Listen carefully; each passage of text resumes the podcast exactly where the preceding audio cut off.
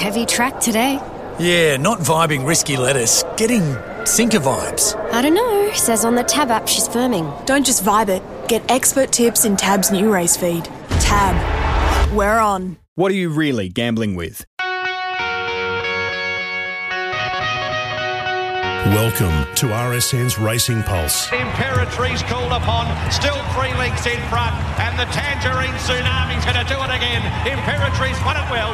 Without a Fight runs on, lays in on top of Gold Trip. West Wind Blows one hundred to go. Without a Fight coming at it. Without a Fight, West Wind Blows. Their heads in unison. Without a Fight. Without a Fight for the Caulfield Cup. Romantic Warrior, Mister Brightside. Still Alligator Blood. Mister Brightside coming at it with Romantic Warrior. It's a photo finish. Mister Brightside or Romantic Warrior.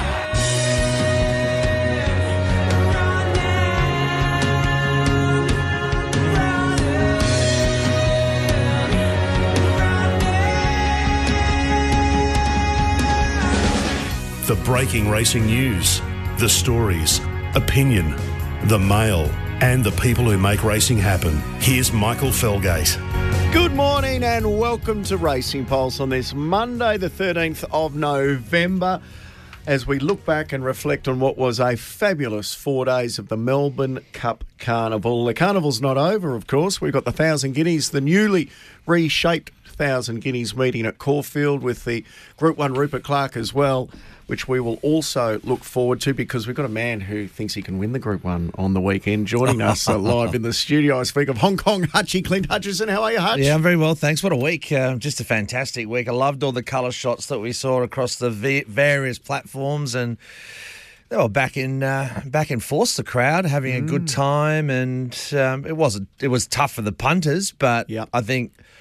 For the uh, for the average racegoer, they would have had a fantastic week. two hundred sixty-two thousand people over the four days, Maddie, and I think the general vibe and feeling is that it was a super successful carnival. And after a couple of really tough years, I think the the general consensus is that the racing industry as a whole is is looking up outside of the racing bubble, which is most important. Yeah, I, I think that was the feeling, wasn't it, that racing stood up to whatever its detractors were, or whatever the whatever the the, um, uh, the factors against racing were. I think um, the crowds marched in. They they they they afforded the um, the price of going to the races this spring. I mean, the crowds were they weren't spectacular. They were solid during Cup Week, um, but I think the you know I, I thought oh I'm happy to be wrong. I actually thought they would decrease because of the cost of living, the cost of going, the ease of sitting at home on our phones. I thought all of those things would probably mount up and it would be a sobering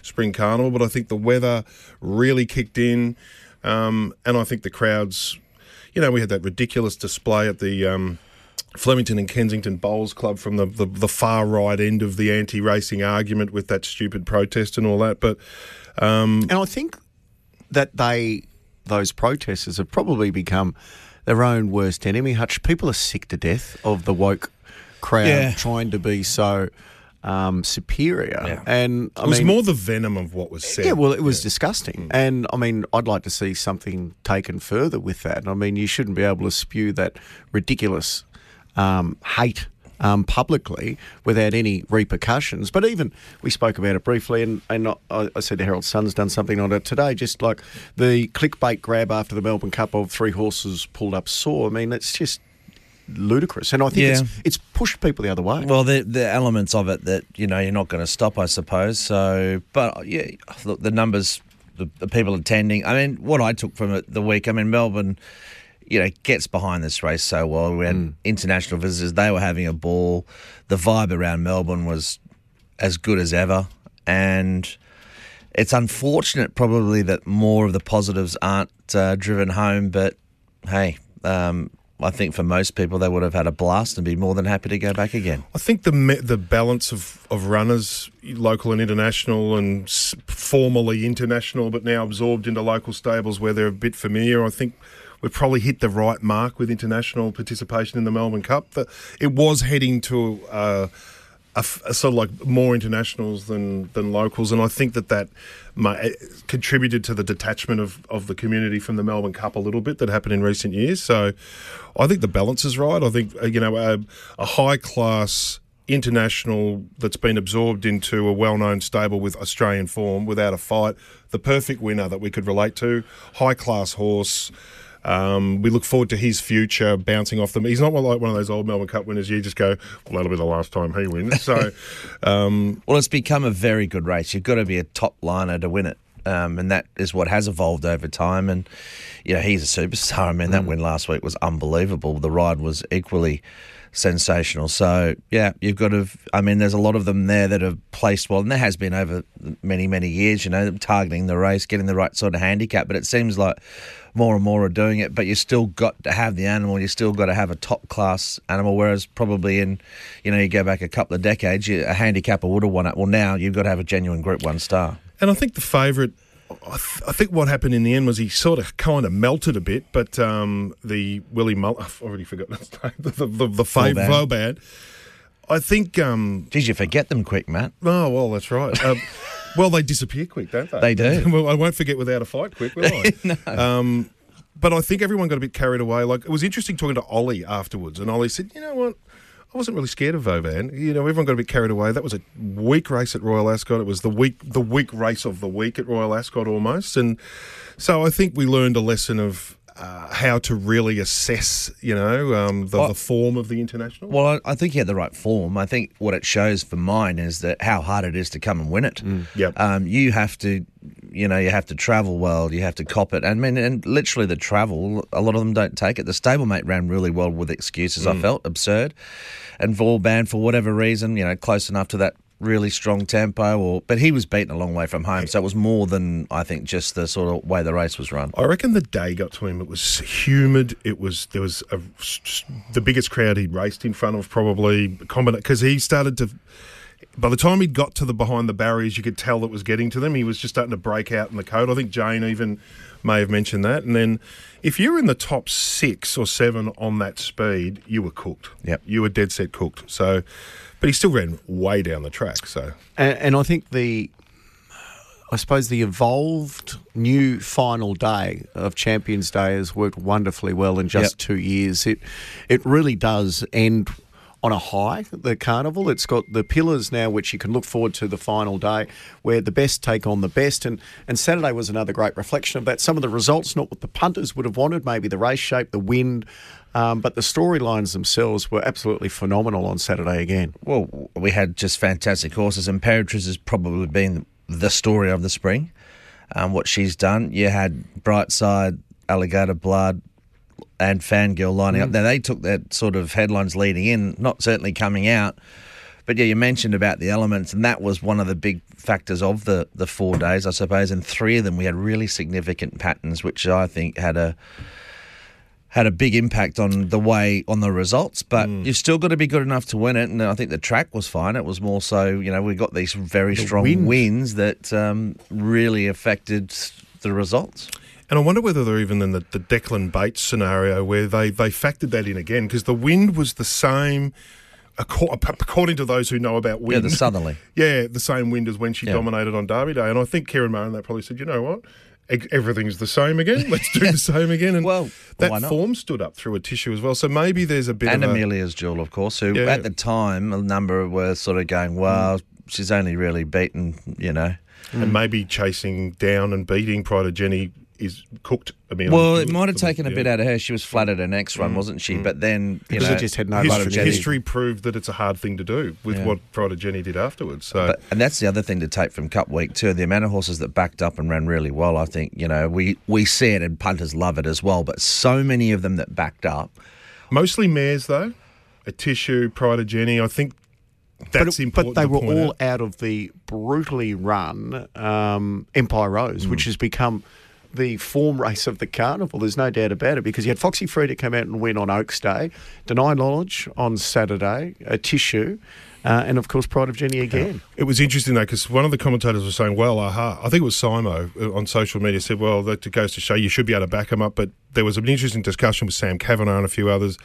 It's no coincidence that the mares are backing up, because they produce their own Um, steroid, natural mm. steroid. The geldings don't get the recovery tools that the mares get, so that was pointed out during that discussion. So. There's so many highlights from the jockey point of view, um, but it would be hard to argue that maybe uh, two of the best rides over the four days of the carnival went to the one man, and that, of course, is Declan Bates on Pride of Jenni. Then came Fangirl down the centre of the course. Pride of Jenni starting to paddle at the two hundred metres. She's a length and a half in front of Alligator Blood, but she's fighting Pride of Jenni. She's still clear from Alligator Blood and Mister Brightside. Pride of Jenni, this has been spectacular. And Pride of Jenni won again from Mister Brightside, Alligator Blood. Absolutely spectacular. It was history repeating on Saturday for Declan Bates. Two of the most thrilling front-running rides you would see. The former Irish jumps jockey who came out to Australia for a better life uh, finds himself winning two of the biggest races on the carnival at Flemington. He joins us this morning. Good morning, Dec. Congratulations. Morning, guys. Uh, thank you very much. Yeah, it is uh, some week. You still pinching yourself? Yeah, yeah, I think so. Yeah, I'm not sure it's still fully settled in, but um, um, yeah, it's been a been a whirlwind week. Dec, we were just talking about how all the con- the conditions were identical uh, the sat- from Saturday to Saturday uh, with the swirling wind and so on. And I know you were always going to probably ride to the same pattern as the first day, but was the wind a, kind of an, an, a factor in your advantage on both occasions? I know it's intangible and hard to sort of prove, but the, the conditions were pretty much identical both days. Yeah, no, one hundred percent. I think that did um, play into our hands. Um Just, just the stars aligned both days. That it, it, it, everything was favouring sort of.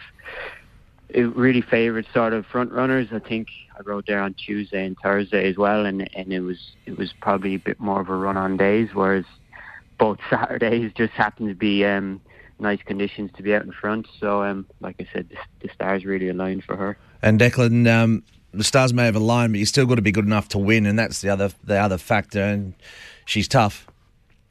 Absolutely, yeah. Like you, like you said, you do have to, stars align, but you, you certainly have to be good enough. And with that style of racing, you, you need a, a very good horse to pull it off. I think um, you could you could do those tactics on a, a lot of very good horses, and you'll be you probably get to the four hundred meter mark, and you'll be you'll be paddling. But she she certainly gets that extra two hundred meter. She's she's, she's certainly getting a bit tired that last two hundred, but she she's done enough to, to put them away at that stage. So um. She's just a very good horse, I think.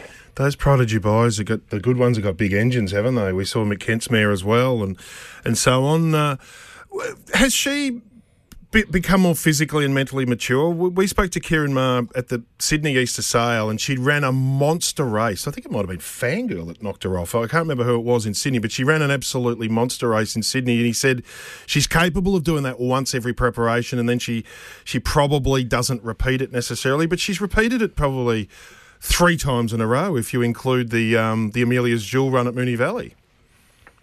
Yeah, exactly. I think it's just that she's she's more mature now. She, physically and mentally, maybe. Um, like she's she's so, shown flashes of it in the past, but probably never been as consistent. Whereas this prep, like you said, she's really strung a few together now. Um, she's much more relaxed within herself, even pre-race. We used to have to get pony to the start and everything like that, but now I'm able. The last two starts now, I've I've left left the pony off, and that's allowed me to just can her to the start, which I think is important for her. It gives, she's a big mare. She likes that big warm-up, gets her muscles warmed up, and she goes into the gates a bit more relaxed. And the last two starts now, she began nicely out the gates, and I think that's very important on a on a horse that you're you're rolling forward on. If they if they step well, you're sort of straight into that nice rhythm where once or twice she can be a bit slowly away, and then you kind of have to just just almost set her a bit too much alight just to just to make sure you don't get crossed, whereas you know, both Saturdays she, she stepped nice and clean, and I was almost just straight into that nice rhythm on her straight away, and yeah, it worked, come off nicely. It looked, Declan, if anything, that the backup really suited her. I mean, I thought through the first three or four hundred of that race on the weekend that you were kind of, you know, she wasn't too keen, she wasn't wanting to get on with it. As you mentioned, her her mannerisms sort of going down to the start and that edge taken off her, it seemed to suit her a lot, and that probably the first three or four hundred, you, you you know, you managed to, I wouldn't say get a, a cheaper run, but she was beautifully relaxed before you want decided to, to ramp it up. Yeah, exactly. Um, and that, I do think that was important on the second day that she, she's probably done it in that manner. Um, like you said, she just come out nicely without, without sort of full steam underneath me initially, like she can do, and I think that that really that really worked nicely, because that gave me the confidence to almost from the thousand meter mark to really let her really let her stride on and stretch them, and um because I was confident she'd be able able to sustain it, and um which not many can do, but she can. Just your story, Declan. Uh, what what year do you recall? What year you arrived and what the what the story was there? Yeah, twenty fifteen. I arrived out here um, with my now wife. We come together. Um, like I had spent, I rode in Ireland. I'd spent a couple of years in England too, and it was going okay, like riding winners, but probably not. Not setting the world alight, and I had been out to Australia once or twice on the Jump Jockeys Tour, and then I'd been out to a a wedding. Shane Jackson would be a good friend of mine from home. We came out for his wedding, and he had put it in my put it in my head a few times that I should be out here. You thought I would, I would do well out here, and eventually I decided to give it a bit of a crack, thinking we might come for six months, travel around a bit, work a bit, and head back home. But um. yeah, it just worked out nicely, so we haven't we haven't left since. And it's taken you until now to really hit the big time, but you've you've probably given yourself more opportunities, or there have been more opportunities here than in England. Archie Alexander and a lot of others have been supporters, but is this the big step? Is this the big moment, this, this last week, to take you into a different echelon, do you hope? Oh, you'd hope so, but look, I've been in the game long enough now. It's still, you know, the... the big names are still going to be getting most of the big rides, but I'm, I think I've certainly done myself any harm to, to put my name forward for better rides going forward. But you know, I'm under no illusions that I'm gonna I'm gonna be suddenly getting getting calls every week for the for the big names. But I'll just keep doing what I'm doing, which is, you know, focus, keep keep working hard, and you know, I'm riding for good people, and you know, a lot of people that have been very good to me for a long time now. Like you've mentioned, Archie, and obviously riding Tony's horses has been a Well, that's been a game changer for me, getting on getting on his horses. So, um, yeah, for sure. Hope, hopefully, we be, we can build on it. Week week in, week out. What's how do you compare riding here to riding over there? Like, what's the what are the fundamental similarities and differences to in a week to week sense? Um, in a week to week sense, it's it's it's similar as in. You know, I think whenever on comparison, we always mention tempo as in as in a big difference, and that. It did take me quite a while when I come over to adapt to that. We're very, you got to be sharp at the gates to get that position you want here, and then they, they do tend to steady mid-race and, and go again. That's not always the case, of course, but um, a lot of the time it is, and it probably it probably took me a good year maybe riding here before I felt like I'd really started to adapt well, and then each year I've been here I feel I've I've um, I've improved, and I think having the background my background here helps too, because it's not always important to ride the Australian way. I think sometimes having that, that Irish background, that style helps with a lot too, and maybe even with Pride of Jenni, that, that style suits her because it's more of just a flowing rhythm. Um, so I think I've got a good balance now where I can, I've got a good good niche on almost both styles, and I can just ride the horse that I'm riding, how, whatever suits them. If they're a, something with a short sprint, I think I can adapt to that, whereas um, something that probably suits more of a bowling style I can adapt to. So I think I'm here probably eight years now, and I think I've only the last couple of years I've, I'm, I feel like I've got a got my head around it, and in a in a good balance between between how I ride between both styles really. Did you have a chat to Jamie Spencer at any stage on the weekend about ad- adaptation adaptation? No, I, I didn't really know. He um No, I'll leave him to it. He's a no. Look, he's a he, he's a great jockey. I love watching him riding back home, and um, he had a tough week, I think. But no, that's that's that's Flemington. I think there's a lot of Aussie punters who love watching him riding back home uh, as well. Not he's so much here. On the paddle, I'll tell you what, we uh, can do. Uh, we'll we'll dissect that a little later. Uh, that raid, uh, that race. Hey, Dad, congratulations, mate. It's been an uh, unbelievable carnival for you, and I. Uh, you went to Hamilton and had five rides on Friday. Uh, you rode a winner there. So um, now you're a multiple Group one jockey. Are you going to be a little bit more choosy in where you ride, or is it just going to be head down and grind it out? Yeah, well, I think I have been a bit more choosy the last years. I think I've learned to just manage my workload more than anything. But it's more about the trainers I ride for, where they have runners. So, like, I was, the main reason I went to Hamilton Friday was because I actually had three, three going, and Um, the one which won was I really wanted to go ride her Bold Manor. I thought she would win. So it's it's more about looking after the people who have been good to me, and but certainly managing my workload. I've learned how to. I know I'll need a freshen up soon, so I'll take a few days and then I'm good to go again. But no, it certainly won't be. Certainly won't be just riding at metro meetings or anything like that, um, but I'll be still riding at plenty of them. But yeah, like I said, just about managing your workload. Well done again on the week. Thank you. Declan Bates joining us here. He's another one of those great stories, like a Johnny Allen coming out, former Irish jumps jockey who um, is now reaching the pinnacle of racing here in Australia. And it was a, an intriguing race. I think you hit the nail on the head, Hutchie, watching that race after about four or five hundred metres. I was going, this is going to happen again. Mm. Uh, she's going to do it again. Yeah. Uh, especially if you're on Fangirl, who was smashed in the market, started two dollars forty favourite. We might actually just have a listen to the beaten jocks and then discuss the beaten brigade. James McDonald, Fangirl. Yeah, good run. She's um, had a great preparation and she'll come back good. Blake Shen, Victoria Road. Look, he sat third in the run, travelled nice. When the pressure went on, he was just found wanting a touch. So. Damien Oliver, The Inevitable. He had a good run, ran a great race. Just got a little bit crowded for him in the straight, but if I was going better, I would have been able to push through it. But he's run a huge race, finished right between sort of Fangirl and Mister Brightside, so great effort. John Allen, Banker's Choice. Yeah, look, I think he ran okay, a little bit outclassed, but um, I think he's gone well enough for his right, for the right race. Tim Clark, Alligator Blood. Yeah, he was very brave. He um, he got within a length of the, the winner, and then probably just felt the effects of a long prep. The last last little bit, he was out on his feet, but he's done a wonderful job. Craig Williams, Mister Brightside. Well, he's he's a star, isn't he? Just uh, we just didn't win today. His performance is amazing. Um, no, I don't take any credit away from the eventual winner. She was tough and dominant, Vogue style, and but when I straightened up, I thought I was under a lot of pressure, and it just shows you how good my horse is. Brightside is just such a good, tenacious horse, and we see him now six months, six months, uh, twelve months later. He wouldn't be able to do what he did today, so it's really exciting to see how he comes back in the autumn, or maybe they'll find another race for him. The Hayes boys have got such a good handle on this horse. He looks fabulous. He's performing fantastic. Unfortunately, the only thing we didn't do today was we didn't win. He's been phenomenal, hasn't he? And I thought he was going to drop out again on the point of the turn, Mister Brightside, but he, he gussed it out. So he's had six runs so far this campaign for three wins and three seconds, two Group Ones and seconds in three Group Ones, the King Charles, the Cox Plate, and on Saturday, the Champion Stakes. Has he got enough petrol in the tank to get to Hong Kong? Yeah, I would think so. I mean, we it's interesting, the whole phenomenon around as well, sort of gut buses, and we've just been talking about horses coming out of fast races and running well. I mean, uh, I think it's overplayed a little bit, to be perfectly honest. I think they, they can cope with it a lot better.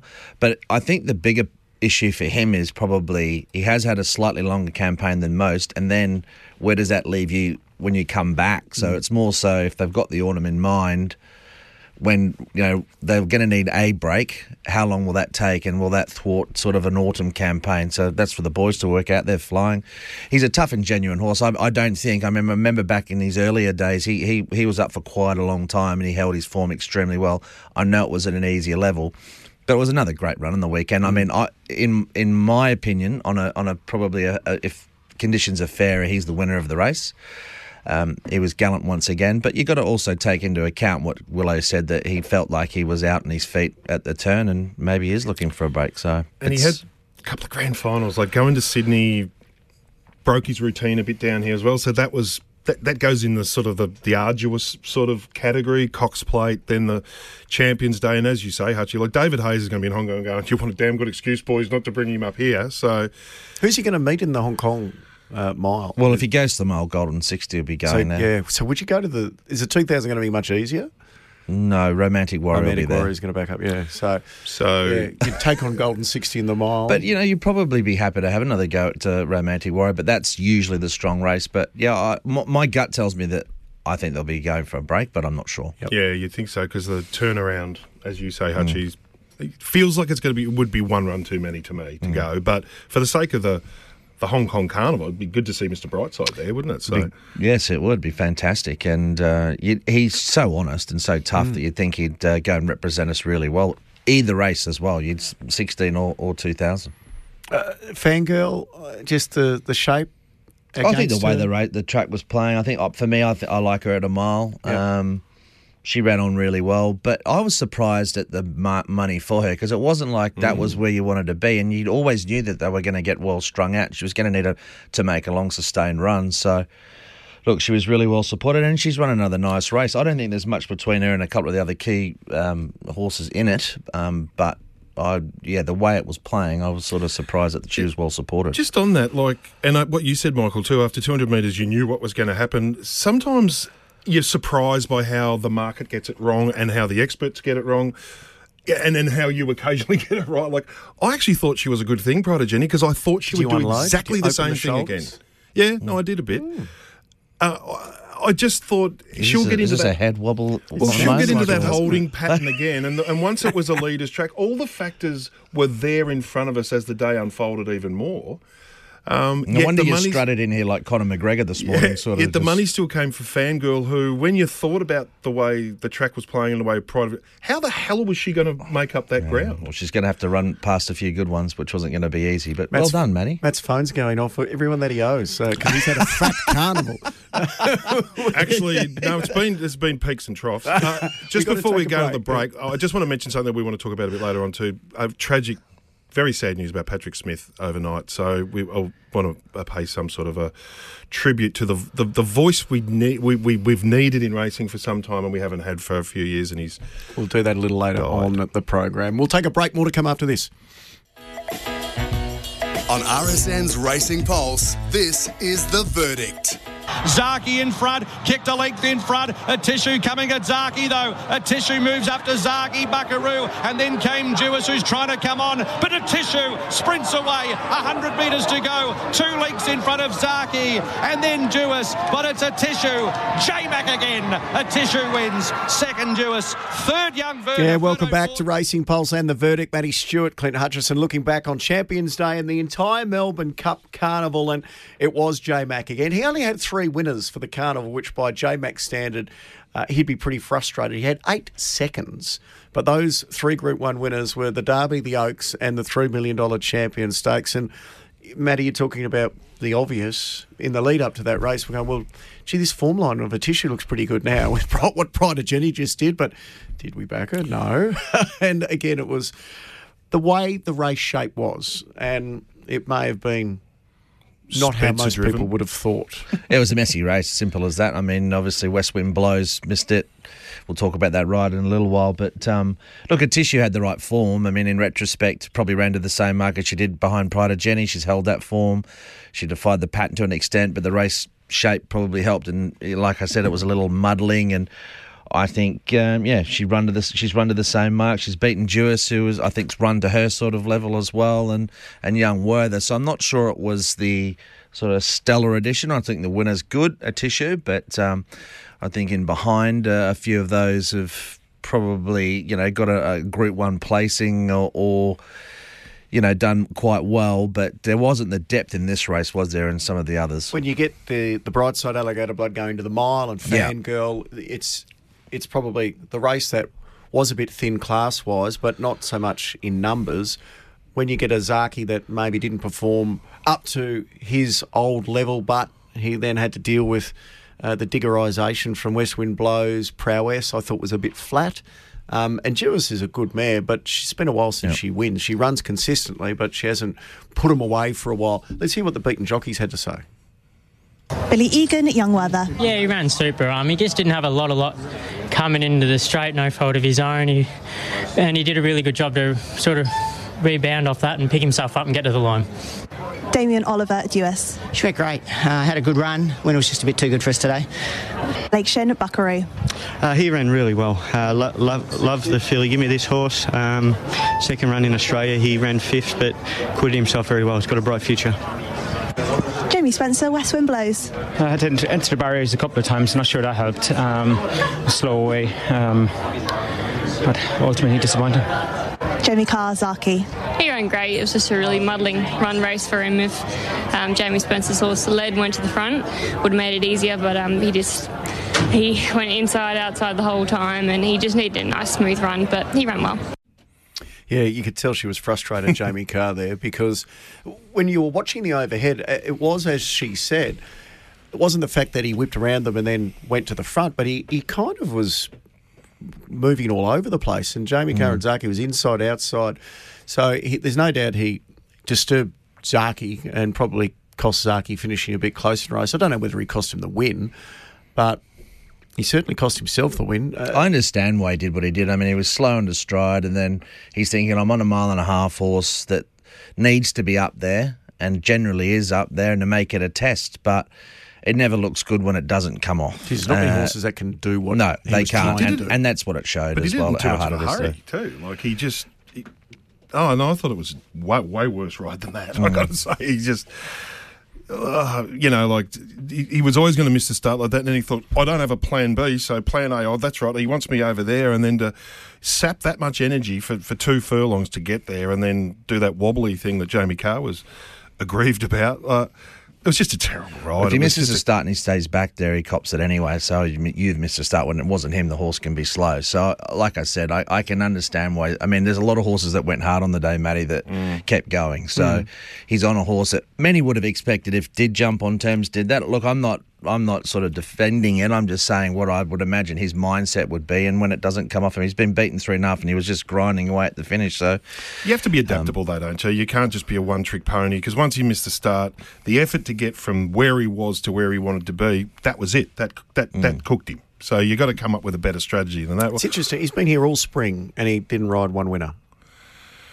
Well, that he rode happen. all four days of the carnival. Yeah, you got to be, so, still got to be a bit Jamie Carr-ish. You got to be on the right cattle too. But he was on the right cow in West Wind Blows. That's right. But yeah. uh, but I thought he his ride in the Caulfield Cup was really cup. good. Like mm. a, he gave it every possible. A similar type of ride today. But they're very one-dimensional though. Those Europeans, when they come here, they te- they can be. They're not all like that, but they just think powerful gallop, powerful gallop. You know, that sort of thing. They don't. They, there's not a lot of nuance. Like if he'd restrained and then had a bit of a think about it and then assessed what was around him. Surely that was a better idea, you know. Well, I guess in retrospect it was anyway. So oh, I, I agree. I don't think he had much hope the way he was. Um, interesting, though, the, the spread of wins over the four days was, was very wide. I think something like eighteen different jockeys won over the four days of the carnival. Um, Craig Williams didn't get a winner. Mick D didn't get a winner. Mark Zara had one winner. Not a bad one to win, the Melbourne Cup. But well, there, there you go, and that's the conversation you have, you know, mm. in terms of... I know that was Cup Week, and you're more referencing the whole spring, but it's not easy. I mean, you know, they're, they're all... That's the be- one of the best parts about the spring, and we've seen some dilution of it, I think, with, you know, Sydney having a lot of the races. I mean, that's the part that I really enjoy as well. Part of what I really enjoy is seeing all the best mm. of the best here. You know, you've got the your quality horses and all the best jockeys, and you just see it all raised to another level, and it, it's more often than not a very good ride that wins every race. Well, I think the the most telling image of the whole spring about how international the, the international melting pot and all that was the class of twenty twenty-three, the mm. jockeys. Mm. Um, I've never seen a greater group of jockeys in Melbourne at the one time riding in the same race. They were all there, you know. There was there was obviously one or two missing if you really wanted to. Damien Lane, for instance, didn't get a ride this year for some, you know, by just circumstances and so on. But to have all of them here, like um, Frankie, it's a shame Frankie couldn't have put the silks on for that photo, wasn't it? But um, that to me, that to, that was, if we can't get um, the the superstar horses of the Northern Hemisphere, but but to get the superstar jockeys is is still a big thing to me. Like, you know, in Hong Kong mm. when they have that series at, at Happy Valley, that that's a fairly big introduction to Sha Tin. It's a nice it? appetizer yeah, for the week, for yeah, sure. It is nice yeah. to have them here. It would have been great to have Frankie riding, like you yeah. said, but yeah, I think uh, look, the carnival every year delivers. It has again, and um, I, I like the I like having, you know, some of their riders come down. I mean, it hasn't worked out well for them the last two years. Jamie's had copped his criticism, and probably rightly so to a large extent, with West Wind Blows. I can perfectly understand it, and I think Willie Buick last year was the same, wasn't yep. he? Um, he could not ride away. There was a horse he rode down the straight, which just was a horror watch yep. for many. And, and that's that's the yeah. thing with a lot of them. And when it goes wrong, it goes horribly wrong. We actually, and, sorry, we spoke to Rob Montgomery yesterday, the chief steward. You know, when you're not sure whether a steward's jurisdiction is to... That would have been a long segment yesterday. Uh, no, it wasn't overly. Well, with about six jockeys suspended. Yeah, no, the, the, he mentioned all that, but it was mainly about West Wind Blows, and we said... Th- Did you ask him why? And he said, yeah, I bloody hope I did. And we were joking that Rob Montgomery drove Jamie Spencer to the airport and all that. But it, there's, there's a fine line when you're the steward, whether it's your jurisdiction to query what the punters are howling as a slaughter, or as opposed to something the stewards should be concerned about. He said, yeah, we were we were concerned about the robbery. We wanted to know what the hell he was thinking, yeah. basically. So, J-Mac, I think I said three wins. He had four. I forgot Schwartz, who's an eye source we'll talk about later. He had four winners. He had eight seconds and two-thirds. Yeah, but women. when you... And, and he, I still think he'd be walking away from the carnival a bit disappointed, even with three group runs. I mean, you look at the starting price of a lot of his horses. He was he had an unbelievable uh, book of rides. Ten and, bucks was the longest price ride he had all yeah, four all, days. All bar, I think he only had maybe two in double-figured odds, and a lot of them were short. So, so if you ride the most winners, should you win the title? I can see your argument, but Jamie... So Jamie Carr had six winners... Two seconds and a third. J-Mac, four winners, eight seconds and a third. And then Blake Shin, three winners, four uh, seconds and five thirds. So they were the... It's a it's like the Brownlow, three two one, thirty points, twenty-three points, twenty-two points. But so. It plays into the favour of a J-Mac as riding those. So I agree with mm. what you said. I mm. think if you ride the most winners, if mm. you're riding six, you deserve it. I Basic mean, starting I, point, yeah. most winners. Or, or weigh it mm. a little more heavily with the winners so that well, that's, that's the right, result. You know, yeah. Anyway, look, the bottom line is... I was really, really happy for Jamie Carr that she was able to... She must be made of st- strong stuff because she was under so much pressure. She she knows it too. She's not immune to being aware of what people are thinking, and she she does think a lot about what people think. Um, so to, for her to wear that, and then those nuanced rides like Spacewalk, chasing down Najeem Sahal yeah, on the Saturday ride. And just getting that ride and... Um, Deny a, Knowledge. Deny Knowledge. That was That was... Classic Jamie Carr, that ride, wasn't it? So, although Mick Kent did say, I would, I thought she was going too slow. Uh, this is a horse mm. that can run I faster thought the, I thought one of her sort of uh, good rides was What a Deal, actually, because that's a horse that yep. generally gets back, and that was what we saw mm. from Jamie a lot. You know, all of a sudden, oh, you're parked outside the leader on a horse that we know is a sort of backmarker. Good effort from Annabelle Neesham, of course, who hasn't uh, who's picked up the horse yeah. as well lately. But no, it was. I mean, Jamie was mm. fantastic during the all week. She, she went to Perth last year. I wonder whether um, she might keep things rolling and really try and get some rides in Perth just to keep things going. And Hong Kong, I wonder, she's dropped in and out of there very yeah. successfully. She may well she? get an opportunity yeah. to, to go over and ride again, I'm sure. But uh, it was just great to see her back. Um, there's no doubt about that. I'm fascinated to see how some of these major races rated over the four days, and we know Daniel O'Sullivan's the best in the business when it comes to assessing these big-time races, and he joins us once again. Daniel, appreciate your time. Hi, guys. How are you? Very well indeed. Just, we'll get your overview in a moment, but firstly on the, the three champions races on Saturday, which was the, the strongest race out of your ratings? Was it Imperatriz?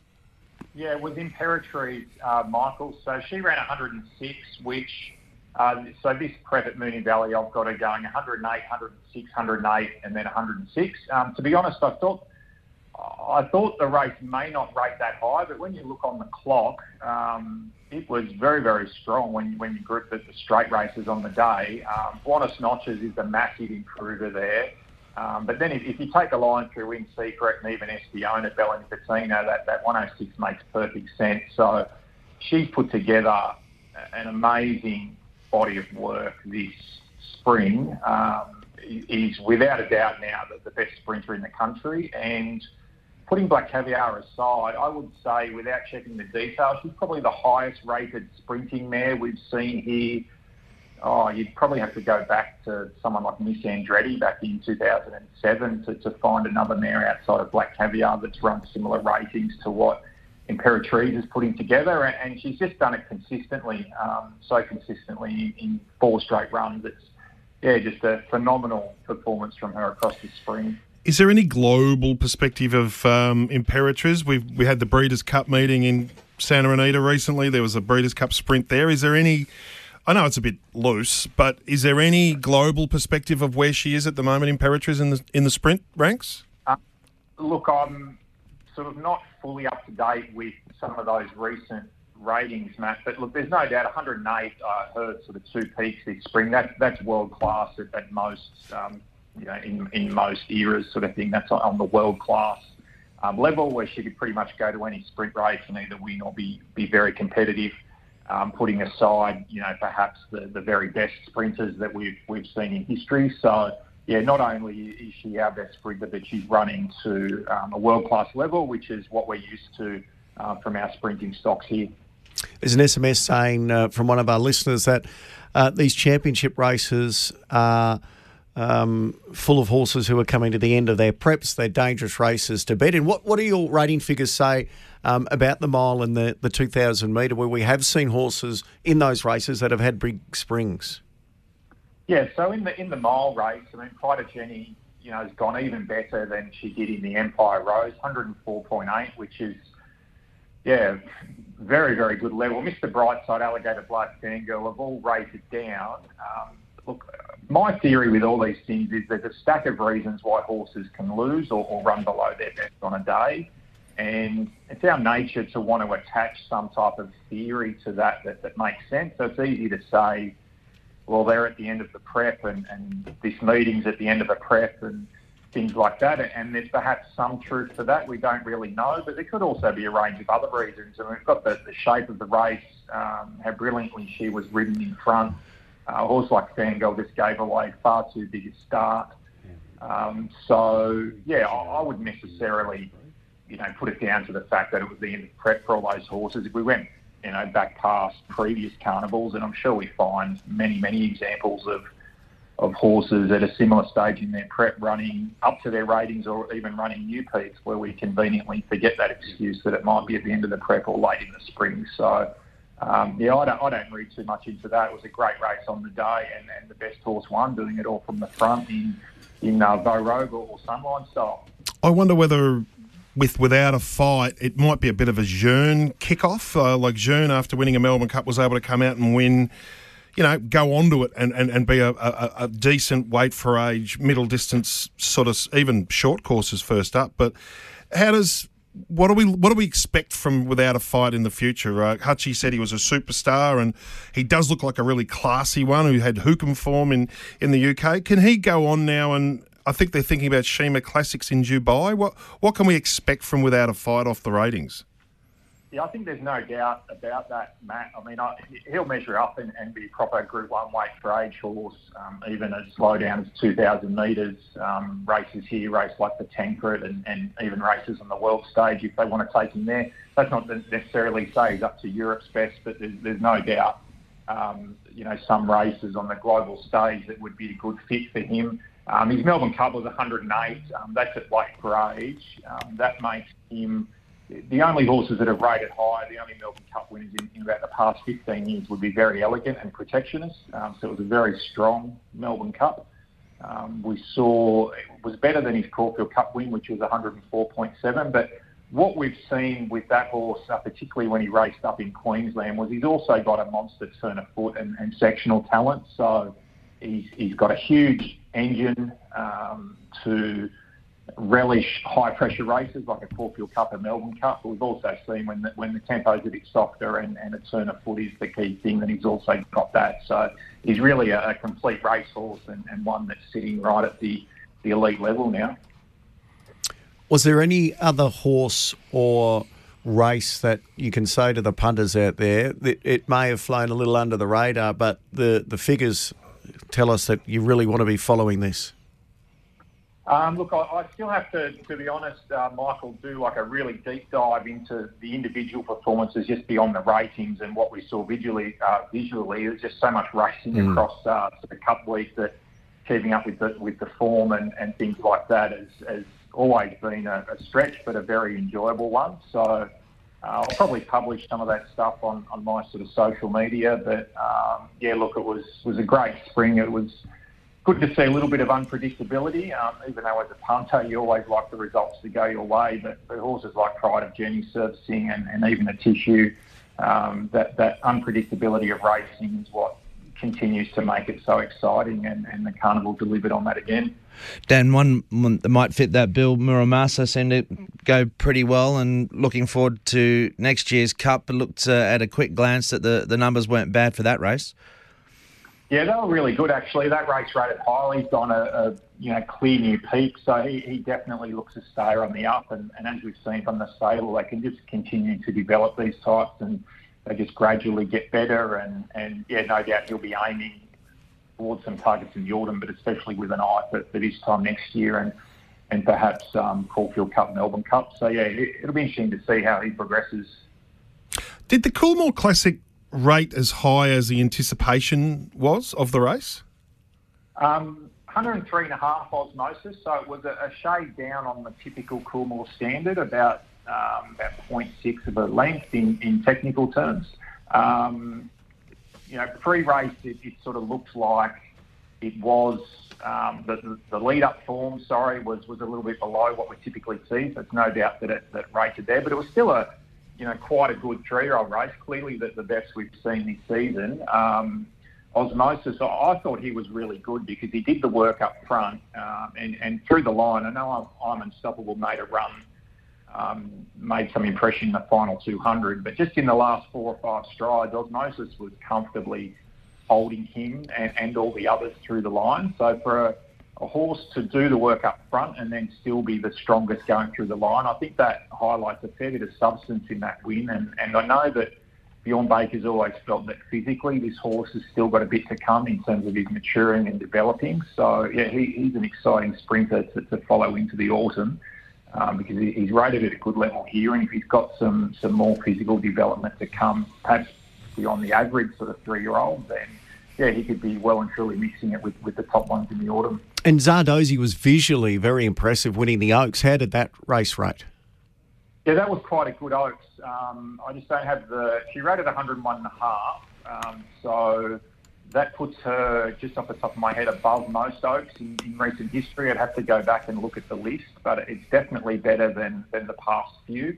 Um, and even some of the other decent Oaks winners um, we've seen, she's probably a touch ahead of that. Um, so, yeah, I mean, she just went ahead significantly on, on her previous form. Um, so did the second and the second horse uh, as well. So I think it's always a bit tricky with these three-year-old staying features. We we always look at these winners with, with a view to what they might be able to do in the future, and, and often they don't measure up. Um, but look, she was better than the average Oaks winner. Um, so yeah, we'll view her in the same light, and perhaps even the second horse, and, and look forward, hopefully, that they can go on and, and do something in the, the middle to longer distances uh, as they get older. And just out of curiosity, Dan, I mean, when we go back uh, earlier in the spring, we have a look at a race like the Stock Stakes where Amelia's Jewel beat Pride of Jenni and Deny Knowledge at the time. Sort of, many were sort of, oh, she's only beaten uh, Pride of Jenni by a small margin. Do you go back and, you know, adjust or bonus or re-rate that race um, going forward and say, well, I might have been, might have rated that a little bit low on where it should have been? No, I don't think, to be honest, because the, the sort of rating process, you know, has a number of cross-checks and balances and, and things like that. I, I do go back and look at them just to, for interest's sake, um, w- when you do see, you know, some good form come out of a race. But look, in that case, everything uh, for that particular race at Moonee Valley sort of added up to the rating that it was, that the margins back through, that the form of the horses we knew at the time, um, the clock, everything was consistent. Um, sometimes I think we can overplay a little bit, um, form coming out of a race and, and forget that horses can improve or horses can decline. There's absolutely no doubt that Pride of Jenni's improved significantly. Um, to suggest that her win on Saturday uh, and even in the Empire Rose was the same version of her we saw at Moonee Valley that night, I think is is wrong. Um, she, she improved into the Empire Rose and, and then she improved again um, last Saturday. Um, Deny Knowledge has just continued to sort of run up to her rating, so... Um, had she been in a stronger race, the Deny Knowledge may have been beaten a couple of lengths but still run the same rating, and we wouldn't be adding, you know, weight to that form. So I think a lot depends on, yeah, what horses come out of a race, what standard of race they go to, and, and also you're not forgetting the fact that, that they can improve. So um, as we discussed at the time, and that was still a, you know, very solid rating by Amelia's Jewel. It wasn't superstar category that she was sort of being um, put up as. Uh, and, and hopefully we get to see her come back and, and get every opportunity to see if she is up to that level, because um, even though I was on the front foot suggesting she was a bit overplayed, it's fair to say she hasn't had every every chance since then to um, to, to show her best. Uh, appreciate your time and analysis uh, as always, Daniel. It's been a big week, so thanks for helping us out on uh, the Mondays throughout the spring. Yeah, my pleasure, guys. It's been uh, yeah, great carnival, and yeah, continues on this week. But we've seen yeah, lots of talent, and yeah, it's always exciting. Cheers, mate. Daniel O'Sullivan joining us there with his ratings. Um, so Imperatriz, interesting, taking out Black Caviar, the the highest rating mare we've seen since Miss Andretti, and she's building that record. We'll come back and discuss her race in a moment. There's a few S M Ss coming through here. I thought the carnival was brilliant. Uh, it needs to change the Derby to a five million dollars two thousand metre race and put another five million dollars two thousand race on the first day. Um, Where's all this money coming from? uh, maybe our listener. Um, I, I thought... I don't like... I, I like the Derby staying as is. I know Matt's in the other camp. He wants it to go to two thousand metres. No, I'm I'm, ev- I'm evenly split. What are your thoughts, Hutchie? I think I think it'd get um, a bigger field at two thousand, and I think it'd... I think they'd be more willing to take it on. And, and yeah, I'm sort of leading that way. Even with the spring champion there, breathing down its neck? Yeah. Um... Shima Classic, uh, if they're heading that way, I hope Equinox isn't going there. um, how difficult is it to rate meetings with a clear bias? How much do you add in your rating assessments? Well, it, it you know, it's it's so variable. It depends. I mean, you've got ultimately you've got to allocate some sort of uh, a margin uh, or weight. So mm. everyone has their processes, as Dan just mentioned, but. It's interesting that he doesn't retrospectively reassess once the mm. form enhances, like from that Moonee Valley race. It, yeah. And everyone's got their own ways. Yeah, Dan hasn't, got, and yeah, he said he's got yeah. his checks and balances at the time, but yep. others do. Others do go mm. back and, uh, you know, upgrade a, a certain race or, or not. So it's just interesting. There's plenty of different ways to tackle it, as no, we know, Matty. Definitely, definitely. Uh, another one here. Hey, boys, I think it should be five points for a win, three for a second, one for a third, a better distribution of points for the Jockey Award. Uh, Rod from Strathmore. Uh, a few more coming through here. How can Hutchie possibly defend the Spencer ride? Uh, he should have been suspended for that ride. um, another one saying, do you think Tim Clark would like his ride again on Alligator Blood? He should have been the leader. I don't know. How do you lead Pride of Jenni? No, he would never have led Pride he doesn't have to lead Alligator no. Blood. He, he he's as good. He's, he's actually a good. Recently. Yeah. He's a good sitter. I yeah. reckon he's actually a good sitter. I actually think that kind of that kind of race actually suits him because he can usually absorb it and mm. um, and run well. Uh, can you tell me why the Sandown Guineas is at Caulfield? Uh, well, this is the, the reconfigured big Group one meeting, which we'll talk to you about in a moment, Hutchie. Uh, what we'll do is we'll take a quick break on the other side of this. Imperatriz, could the world be waiting for her now? We'll find out from Dave Ellis from Te Akau. Placing their opinion on the line, it's The Verdict. Front page joined by Imperatriz at the two hundred metres. Buenos Noches and In Secret trying to chase down Imperatriz at the one hundred fifty. Imperatriz in front. Buenos Noches coming at her, but it's Imperatriz. She digs in. She's a neck in front. Another star turn from a brilliant mare. Imperatriz from Buenos Noches In Secret. Oh, right up there. Um, and to do it for Te Akau and David Ellis and Mark Walker and the whole team, it's just uh, it's a dream come true riding a horse like her.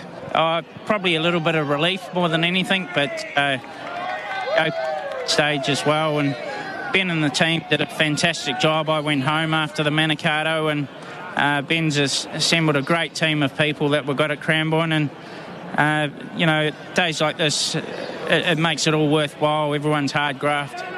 Yeah, they couldn't have had a better start to their Melbourne expansion, setting up their stables at Cranbourne uh, with Imperatriz, the flag bearer for Te Akau. And, of course, the boss of Te Akau, Dave Ellis, is the man who would have been a very satisfied man on Saturday watching his wonder mare Imperatriz keep her unbeaten spring record intact in the V R C uh, Classic, now known as the Champion Sprint. Uh, good morning, Dave. Well done.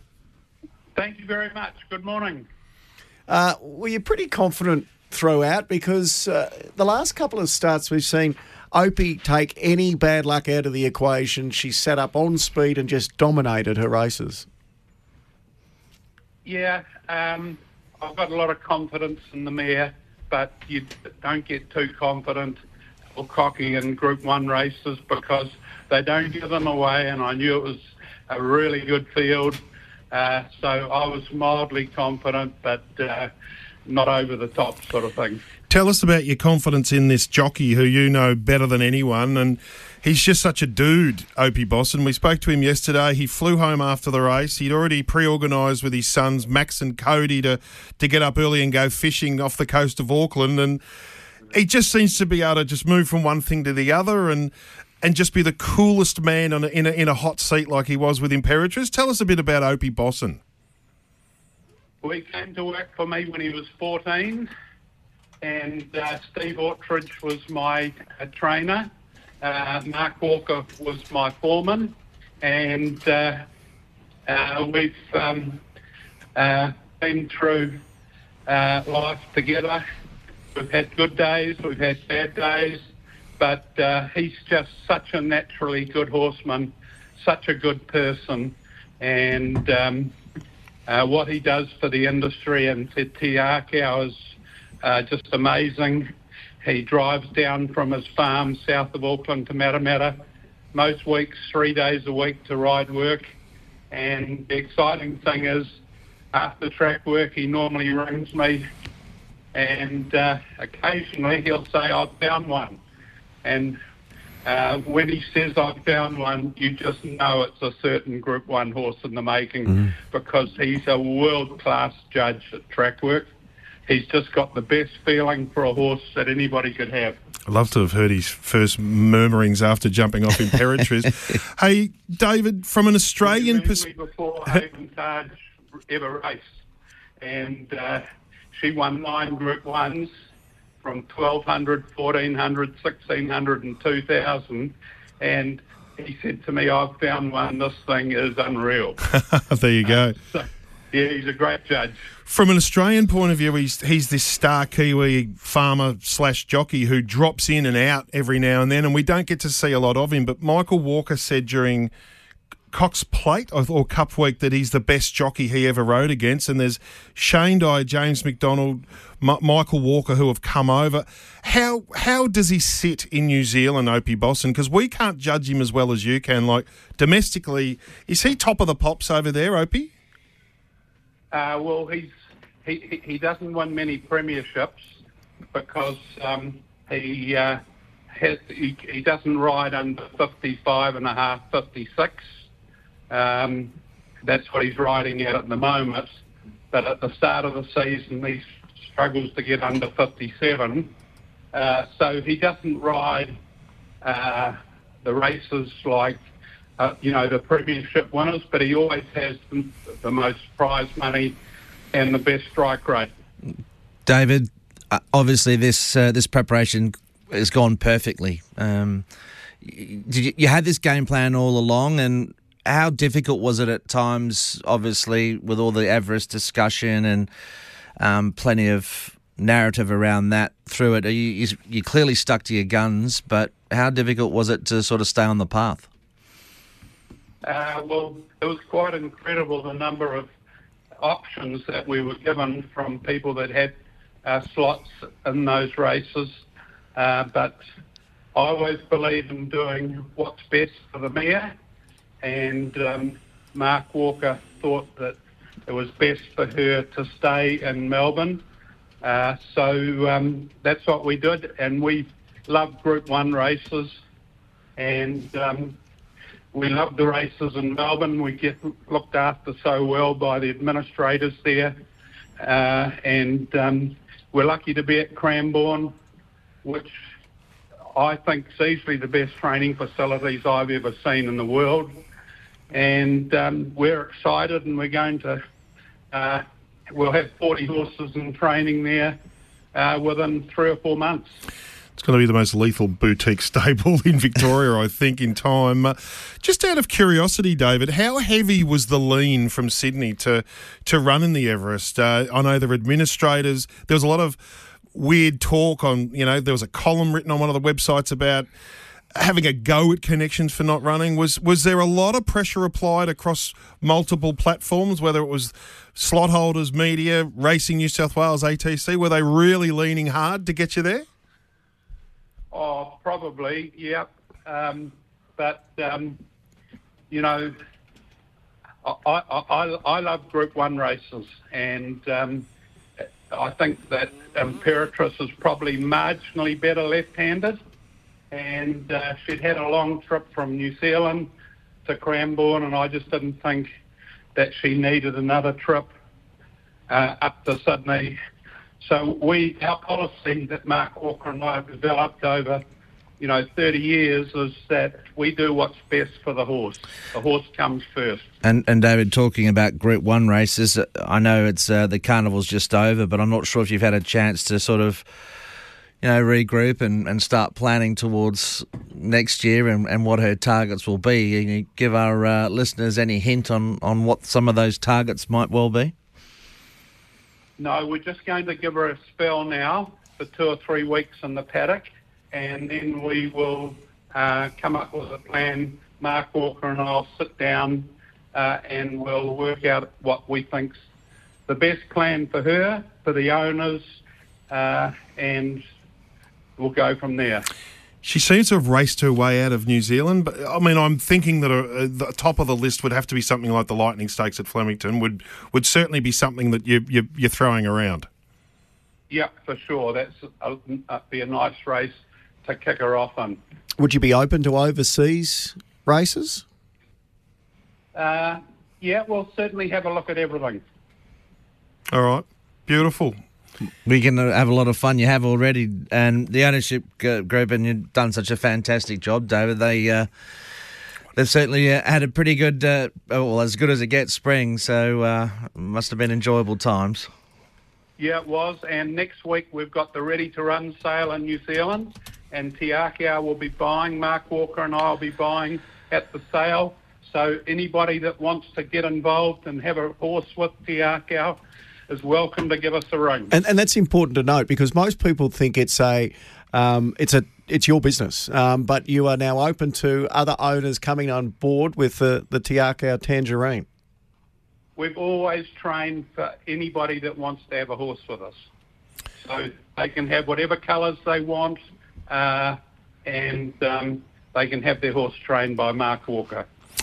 Well, there you go. And look, I think there's nothing better for brand than having the it horse. And I, I do you get a sense that she's the it horse of Australasia now? I certainly feel that way, and I know a lot of people do, and that that she was the star on Saturday. That she was the one most people were going to see. It must be a lovely feeling knowing you've got the uh, the it horse. Yeah, well, I've never had more texts or emails in my life than I had on Saturday night. And it's great to see that the racing fraternity have been, you know, endorsed her, and most the most of them just love her, don't they? So that's very exciting for Te Akau and for the owners. Well, well done again. She's been the, the standout star of the spring throughout the entire um, spring carnival. There's no doubt about that, Imperatriz. It's great to see more Te Akau horses here as well. We look forward to seeing her in the autumn. Thank you very much.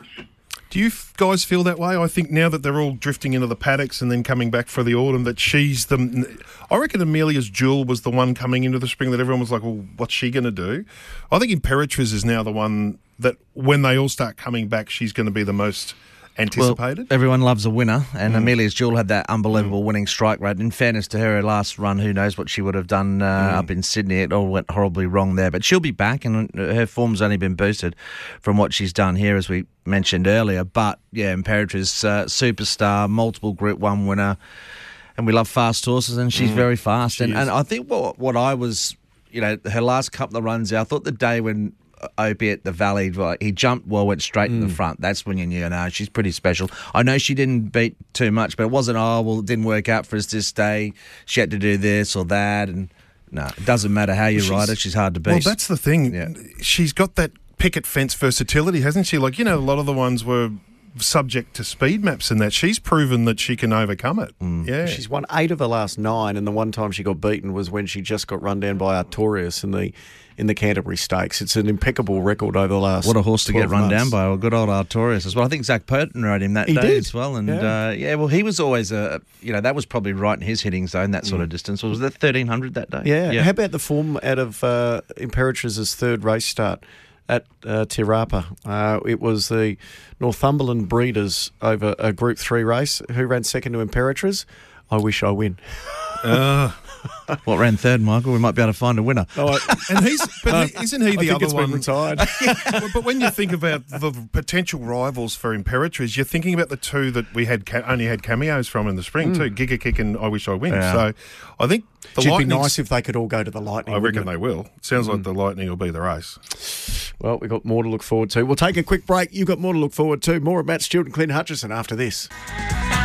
On R S N's Racing Pulse, this is The Verdict. They were followed by Ladies Man running on, and back behind those Third Realm, who's tiring. Muramasa at the two hundred from Ladies Man. Duke to Cesar Regal Power. Muramasa about a length in front of Ladies Man. Duke to Cesar Regal Power. Muramasa punched out by Buckets More, and Muramasa won the Queen Elizabeth's Stakes by over two lengths. Second Ladies Man from... No, it was good to see Buckets get a win after missing most of the carnival with that concussion protocol. And I said pre-race, gee, I, I don't think we're going to see another Sulcombe-like performance or a Sulcombe come out of this race, but the way Muramasa won and the improvement he's had this time in, three on end since he was gelded and he had that tie-back surgery, who's to say he couldn't progress? He's only lightly raced to be maybe a Cups contender next year. Yeah, no, he's certainly, well, he's got the pedigree too, hasn't he?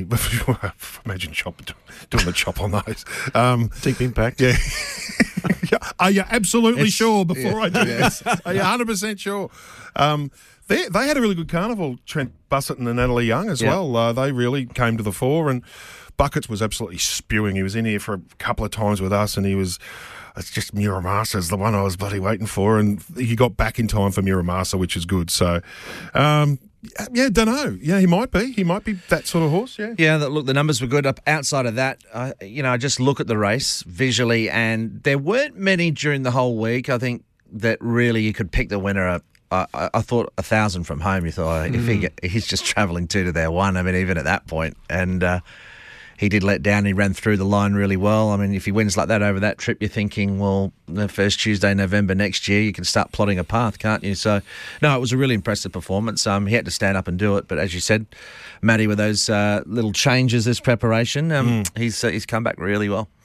I thought Schwartz is a horse to follow. He was really impressive. And I think even Modown, the second horse, hit the line nicely. So I think that might be a, a good race for Miles. Yeah, I think Modown would be the one I'd be more leaning towards, only because, you know, once again, you asked about patterns, and it was, a, once again, a, a good day to be up there doing what Schwartz did. So, I mean, what did we have? Seven of nine winners on the day in the first three in the run. So you've got to bear that in mind. And um, in, in time, like, you've got to probably, we'll see how much of a, a bias it actually well, was. Mytho can spruik a horse, but he said pre-race that John O'Shea thinks this is the best horse in his stable. It's a pretty big call. Well, they'd be happy with themselves after the race on the weekend. He's clearly talented. He's only like, he's only like their race as mm. well. I mean, I love the way that he kicked away from them. I mean, you can say you got a pattern in your favour, but he still, he, he put two or three lengths on them very quickly when he was popped the question. A couple of S M Ss. Hey, Matty, wondering why Daniel Moore's nickname is Buckets. Because when he was a hot-headed apprentice at Ray Lawson's, the likes of... He would always try and bludge, and he used to sit on a bucket while all the other track work riders, like Nku included, Zach Purton at the time, would sort of trot past, and he'd be sitting there on the bucket going, what are you blokes doing? You know, here I am chilling out on a bucket. And it became Buckets. That's a true story. It was an upturned bucket that he used to sit on at track work. We should do a segment on the best racing nicknames and where they originated from. Well, there'd be a you, few you wouldn't be able to use. That's the problem. Yeah. Can you tell, Hutchie, what your nickname used to be? What was it? Well, didn't Bluey Tronrod give you oh, a nickname? Oh, Water Tank Head, yeah, yeah. Water Tank Because I've got head. an extremely large, disproportionate head, like a large, fruit. Large yeah, noggin. Yeah, yeah. Yes. That's, that's a long nickname. No, Water Tank, water tank Head. Yeah, that's too yeah, many yeah, words. Yeah, yeah. Well, Handbrake Harry would have had a hard time explaining Handbrake Harry, wouldn't he? Yeah, to so, the stewards these days. Yeah, yeah, exactly. Uh, uh, S M S, it sounds like Matty and Amelia's Jewel have decided to see other people, fallen out of love with Amelia's and in love with Imperatriz. No, I was just saying that um, coming into the spring, she was the wow horse because of her the mystery of the record and all that. So for that to be oh, oh. interpreted as that is quite a leap of I logic. I think, though, I mean... They wouldn't, with what's at the end of the spring, and I know it didn't work out well, of course, when they went to Sydney and she was so severely checked at mm. that key stage, and hopefully she comes out of it well enough. But she's very that, small. She's very little, Amelia's Jewel. I don't think they're going to be put off, are they? I mean, the form around her and, and what she did during the spring, I bet she had that one flat run after the... Well, the form looks good. Well, she yeah. was ridden upside down and chased down good. Pride of Jenni. That's pretty hot form, so yeah. that's the level. I think you've got yeah. to be thinking, well, we're yeah. going to come oh, back. I mean, we're, yeah. we're talking she, she Cox Plate next year. She may nearly have won the Golden Eagle. What's she her was best distance, Hutchie? What would you set her for? I thought Cox Plate next year. All day. Mm. She can take a position. She was off that good tempo there. She got round there really well. And, uh, yeah, I think that's that's where I'd be headed. She's still one of the, if you have a list of the six or seven most intriguing horses in Australia, she's still on the list, isn't she? Definitely. Absolutely still on the list, yeah. Uh, I know how J-Mac feels in the weekend. I backed eight seconds at Rose Hill. That's Tim from Donvale. Um, is there depth to split the Coolmore into a Colts Geldings race and a fillies race? No, ridiculous. No, I, I don't think there would be. I think it's the girls have had a good record in the Coolmore in recent years, and it's as well. Fun when the girls spoil the party, like when Sunlight won it. Yeah, you're beat... a real party pooper, you are. But, but that's not. You can't split it. You couldn't. Split, why would you split it?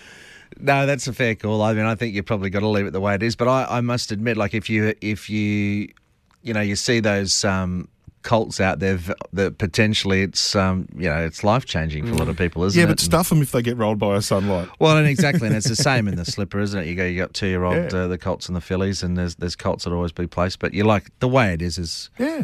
is the the way it should be. Because it was so much fun. The year Sunlight won in the mounting yard with all the zoo, the zoo star people in the mounting yard, all the big breeders, and McAvoy sort of giggling, saying, "I'm oh, sorry, guys, you know, I've spoilt the party." Um, hey, guys, what's your opinion? If they ran Fangirl in the two thousand metres, would she have won, given the race shape? Um, oh, you'd ha- I think she would have gone pretty... Uh, Atishu winning the way that she did, I would have thought she'd go, yeah, pretty close. Um... It was interesting that he went back to them all, wasn't it, for Chris Waller? But he might have felt that he had a really good representation there with, with the tissue. I'm still not, I'm still not sure what her best trip is. Fangirl. I'm not sure if like the Cox Plate was was obviously a hard one to gauge. Um, she's pretty good over a mile, mm. so okay. It's an interesting one. Um, Stevie Arnold's nickname's Chicken. Just ask Kara McAvoy. Chicken legs, I would imagine. Oh, sure. Well, we might ask him. He's done an outstanding job on R S N throughout the spring. Yeah, he has Stevie been really, really, insights. really good. Really good. Yep. If you compare the big V photo of the two Matts, Matt Stewart, Matt Nevitt, they're the same height, but the cranium sizes are vastly different. Yes. Well, this is great.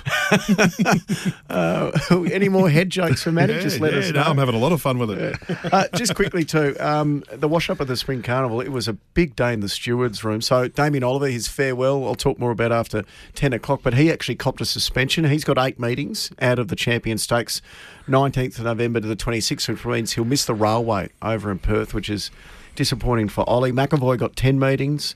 Uh, Jamie Spencer got eight meetings as well. But and the, a free ride to the airport.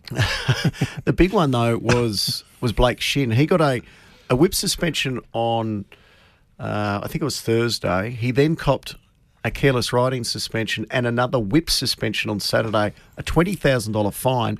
And he does get to ride Cua Volante in the Thousand Guineas, which is the favourite this week. He starts his suspension after then, and then he's off until the sixteenth of December. And so he, he's spent a lot of time on the sidelines in the park. I know he was... And the uh, noose is getting jockey. tighter too. We, mm. we spoke to Montgomery again yesterday, the Chief Steward, and he said that the more they do it, it's going to the penalties are going to get higher and higher mm. and higher. So...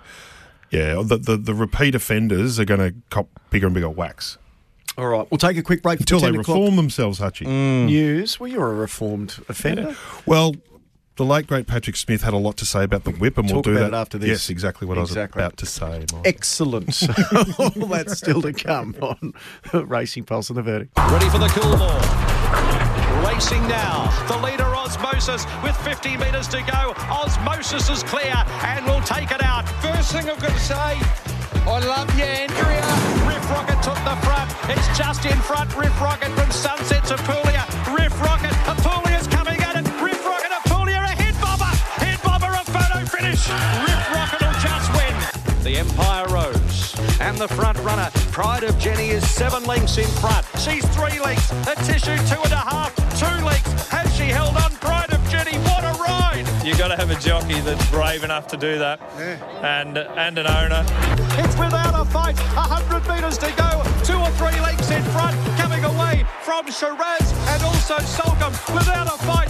Mark Zara, a Melbourne Cup champion. Wins it by two lengths. He just pulled me all the way to the line and uh, it was all over. And I stood up in the irons, giving the two fingers to the two winners. I don't know what I was thinking, idiot.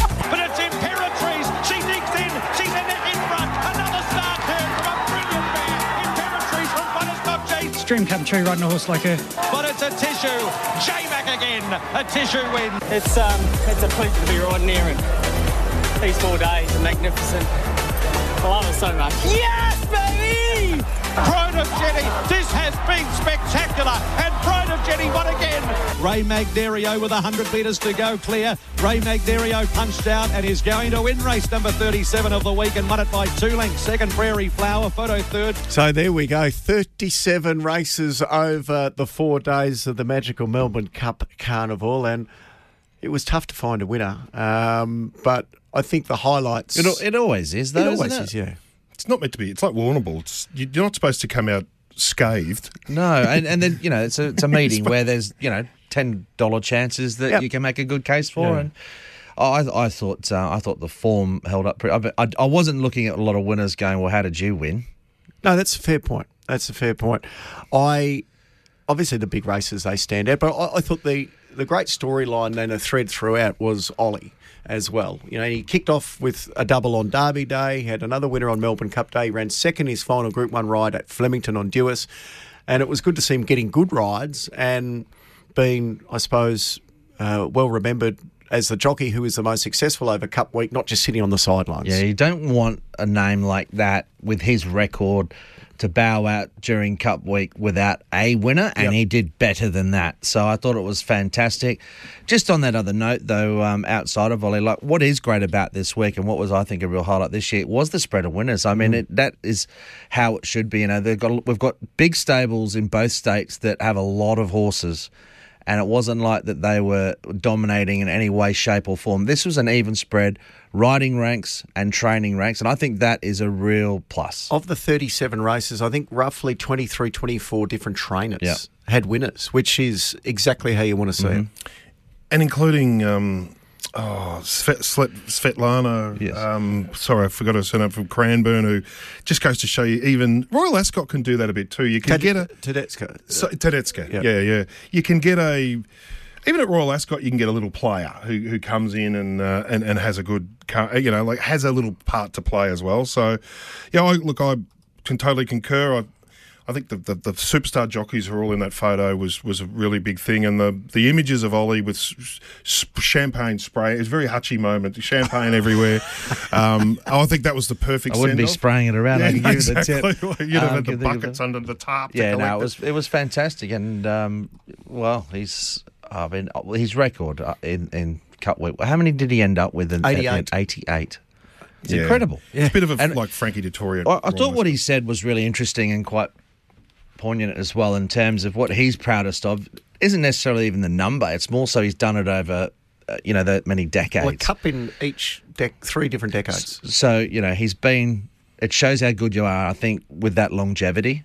That's a key mm. component to any real star. Yeah, exactly. It, and, and I think the it didn't matter to me that Frankie It didn't overwhelmingly matter to me that Frankie didn't ride, but for, for Frankie and Ollie, for Frankie to be here for Ollie's last week, I think brought the best of the North and the yeah. South together globally. And it almost worked better because he mm. was freed up to do a lot more um, media, a lot more coverage. And I don't know if you boys saw the piece that he did with Ollie um, where they went for a walk down the famous uh, Patterson uh, Avenue, as it's now mm. known, and it's Frankie and Ollie just talking casually about what the Cup Week Carnival has meant to them over the years. And, and, and Frankie's such a superstar. He did that better than a lot of professional broadcasters would be able to do, the way he was able to extricate Ollie and help him open up about all their memories together. It was a brilliant piece. It's on um, the V R C's Twitter handle and website. If you haven't seen it, you've got to go and have a look mm. at it.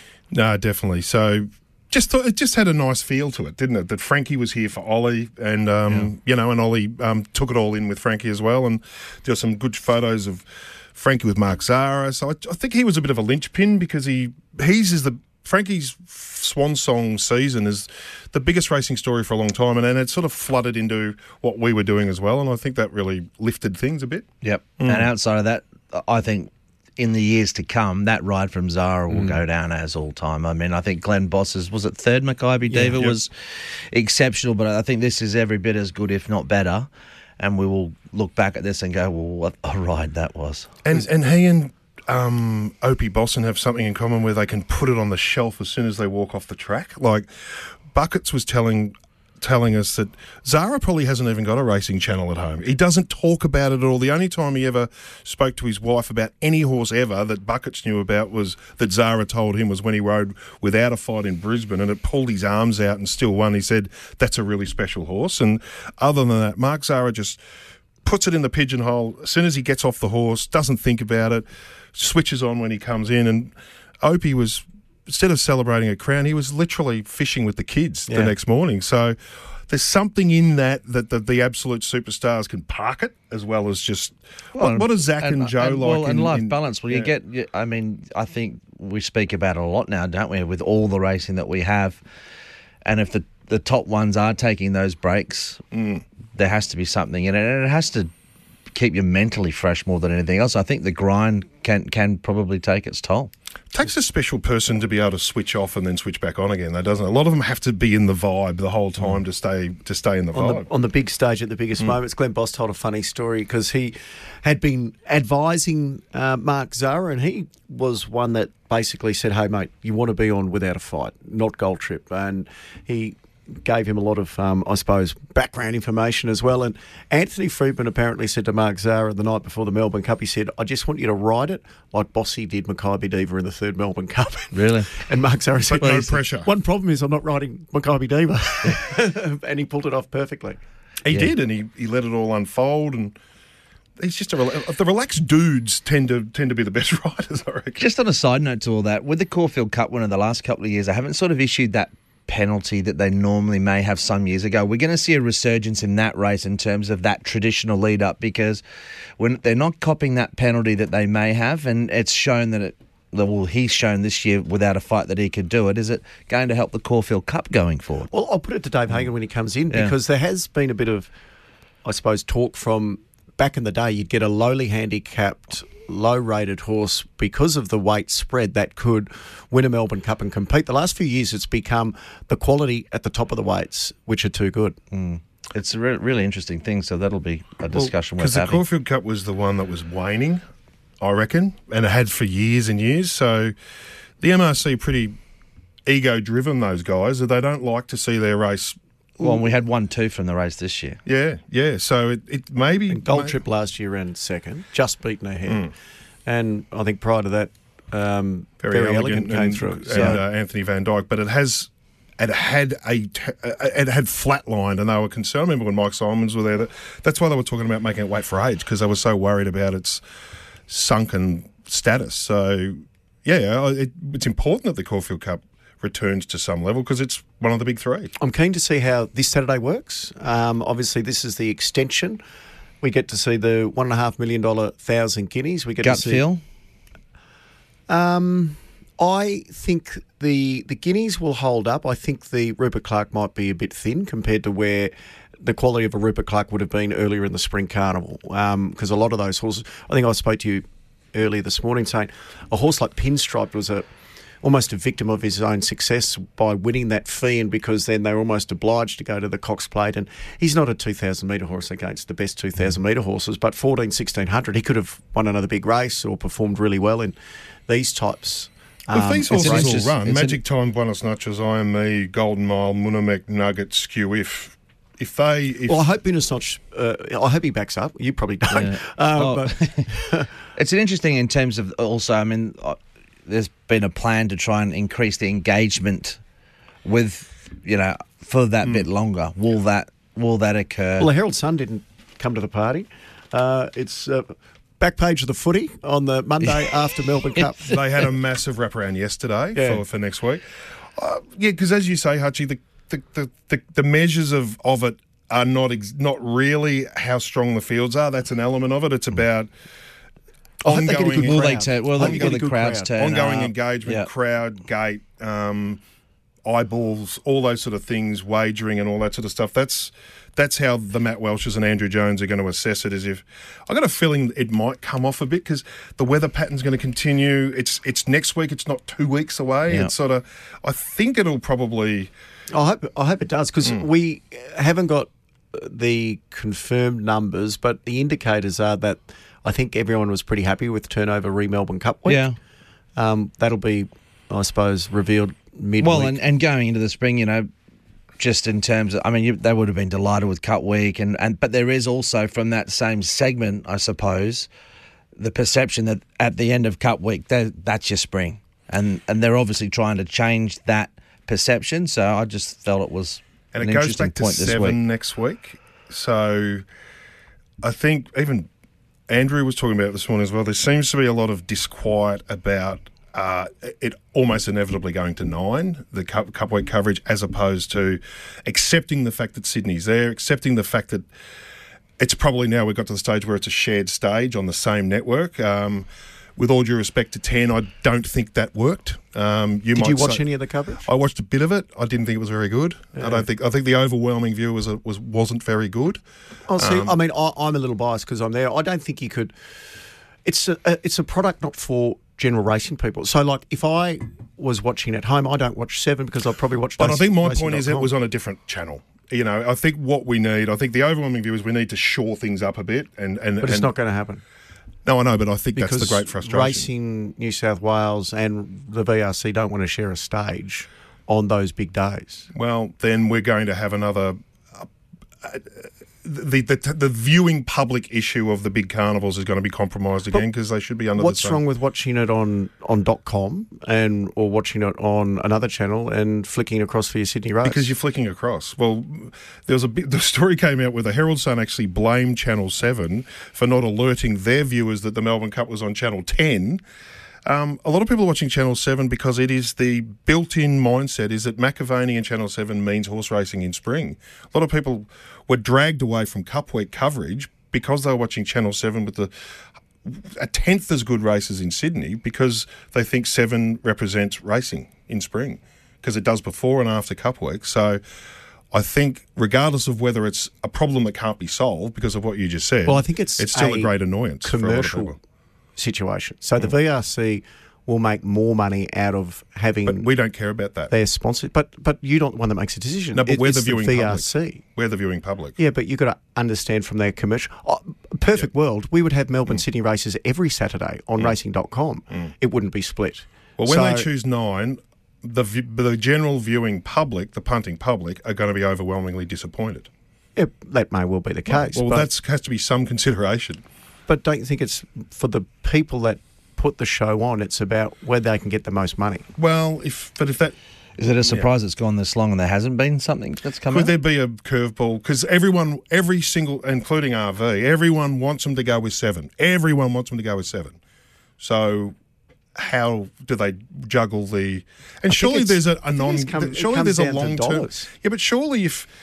If it's an overwhelmingly more successful viewing experience and the, the eyeballs are up and the wagering and that, in the medium to long term, doesn't it make it a better commercial decision anyway, outside of the original dollars that they're going to get? Well, I, I'm not privy to any of the internal dealings, but I would imagine that all three networks would have tendered. Well, they, they did tender. So, and Seven in the end walked away because they weren't happy. Channel ten walked away because they weren't happy with the process, and that left... Channel nine at this stage. Now, I don't know whether... So, at the end of the day, whoever wants to stump up the most cash, you would think, would be the one that sits in the, the box seat. But I don't think the commercial networks are actually willing to pay much money for the television rights of, of racing. What will happen to .com if it goes to nine? .com's ability to cover? That is a good question. Mm. I don't know. Well, I But I think one of you'll the... You'll find that they're not allowed to. Well, I think that's maybe one of the reasons why negotiations have taken so long. So that there used to be, when Channel seven had the Melbourne Cup Carnival, because I was working on that coverage at that time, that .com weren't allowed to show the races. Um, it was on delay. So Channel ten, when they took over, they allowed racing dot com to show the races in real time. So it'll be interesting to see what... The next rights negotiation includes. And I think what Seven proved is you need a bit of pedigree to pull it off, even though, as you say, you, you got a lot of considerations. You've got the, the promotion of the other shows and the marquees and all that. Seven seem to be able to handle like Nine's well, going to come in green again because the thing done is, it for Seven built their brand is so yeah. closely associated stuff, with the racing. They they're do doing racing. Social media is outstanding. Well, thirty so odd nine... weeks a year they're they're in racing, so they uh, you can uh, you can understand almost why you know the person who flicks on the races once or twice a year or associates with Seven, because more often than not they are on that channel and they do a fantastic job. So mm. look, there are a lot of moving parts to this whole discussion. It's mm. very messy, and um, can the see B R C, all the points. The really. B R C are the only race club that controls their own media rights. The rest of the metropolitan clubs, country Racing New South Wales, uh, Country Racing Victoria, the rights are controlled by Racing Victoria. So, and I can understand why the V R C have done that, because their major revenue source, or one of their main revenue sources, is through their media rights. Because, to be honest, outside of the racing bubble, there is no monetary um, value on the rights of racing outside of Melbourne Cup Week. No commercial network is really wanting to pay money to cover any other racing. So they hold that very closely, and that's why, Matt, they're going for their biggest dollar, bigger, biggest return yeah. instead but of... But I also understand Matt's point, and I think it's basically this, that you've got to think of the long-term game as mm. a as a whole, and we've got to be on the same it's page. The ten to, decision was well, all about, oh, my God, all this money, but it's hasn't been well received. Most people would say that you would think that the rights should all be held by Racing Victoria. Yes. Yeah. Well, anyway, it makes, when, it, it makes that announcement's easier. Coming this week, isn't it? There's I been, think so. Well, there's been an so. announcement coming for the last three months. But well, I, th- it I think it's now back. This week. Speaking of what's happening, Jamie Carr's hearing's next Monday, by the way. Gee, that's been um, back of mind, haven't it? I, I forgot about that. So, mm. oh, what's your gut feel? Don't know. No idea. I don't know how they're going to view it. Yeah, no, no real thoughts on it. Um, I hope it's not. A, I hope it, she doesn't get time. I hope it's monetary. Um, or I would think. I would think that if I was going to take a guess, she'd get a um, a fine. Hope so. I hope it's not.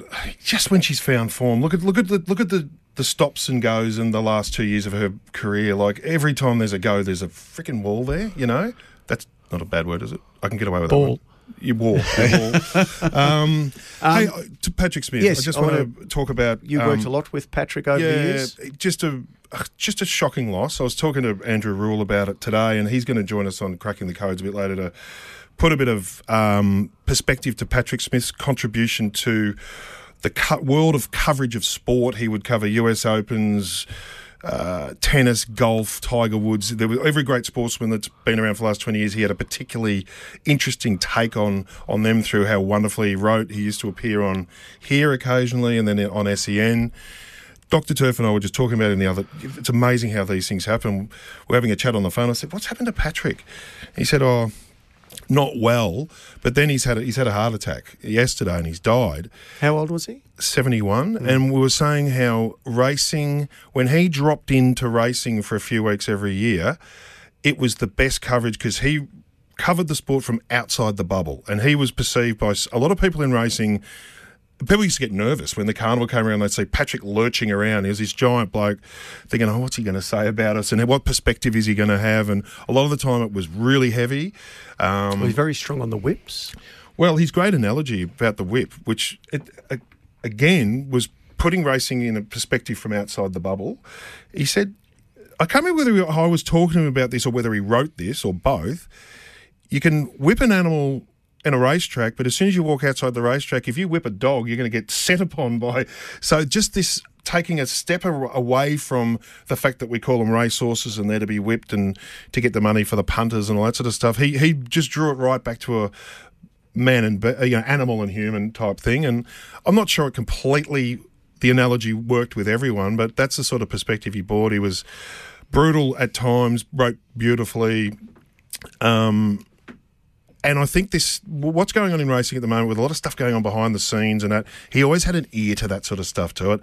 I'd love to have read Patrick Smith this spring because he would have gone where others feared to tread and it would have been interesting. But te- a terrible loss, and Huxley's gone, um, Ray Huxley, Patrick Smith. So, yeah, we're... we're We're really putting to bed the, the great era of, well, before of, that, of that level of coverage. Um, Carl, uh, Les Carline. Les and as Les well. as well, yeah, absolutely. So mm. there's probably not a uh, another writer of that ilk at the moment in racing uh, that goes across multiple sports. Mm. No, exactly right. So, and they, back in America, Hutchie, back in the day, you know when there was an R Lee Foreman or something like that, yeah. they'd send Norman Mailer. You know, like when the really, really big events were on in America or George Plimpton or someone like that, you you didn't get us. You got the heavyweights coming in, you know. So um, that's what we're going to miss with Patrick was uh, every spring you you couldn't wait to get the, the, the Monday Australian or years before that the Oz and with Les as well. You just wanted to sit there. Or Trevor Grant was another one. You wanted to go, right, what? How did they see it?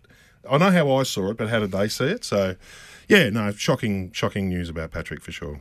Yeah, um, uh, terribly sad news there. Archie, what's um, the stake with Hugh Bowman at the moment with that fall in Hong Kong?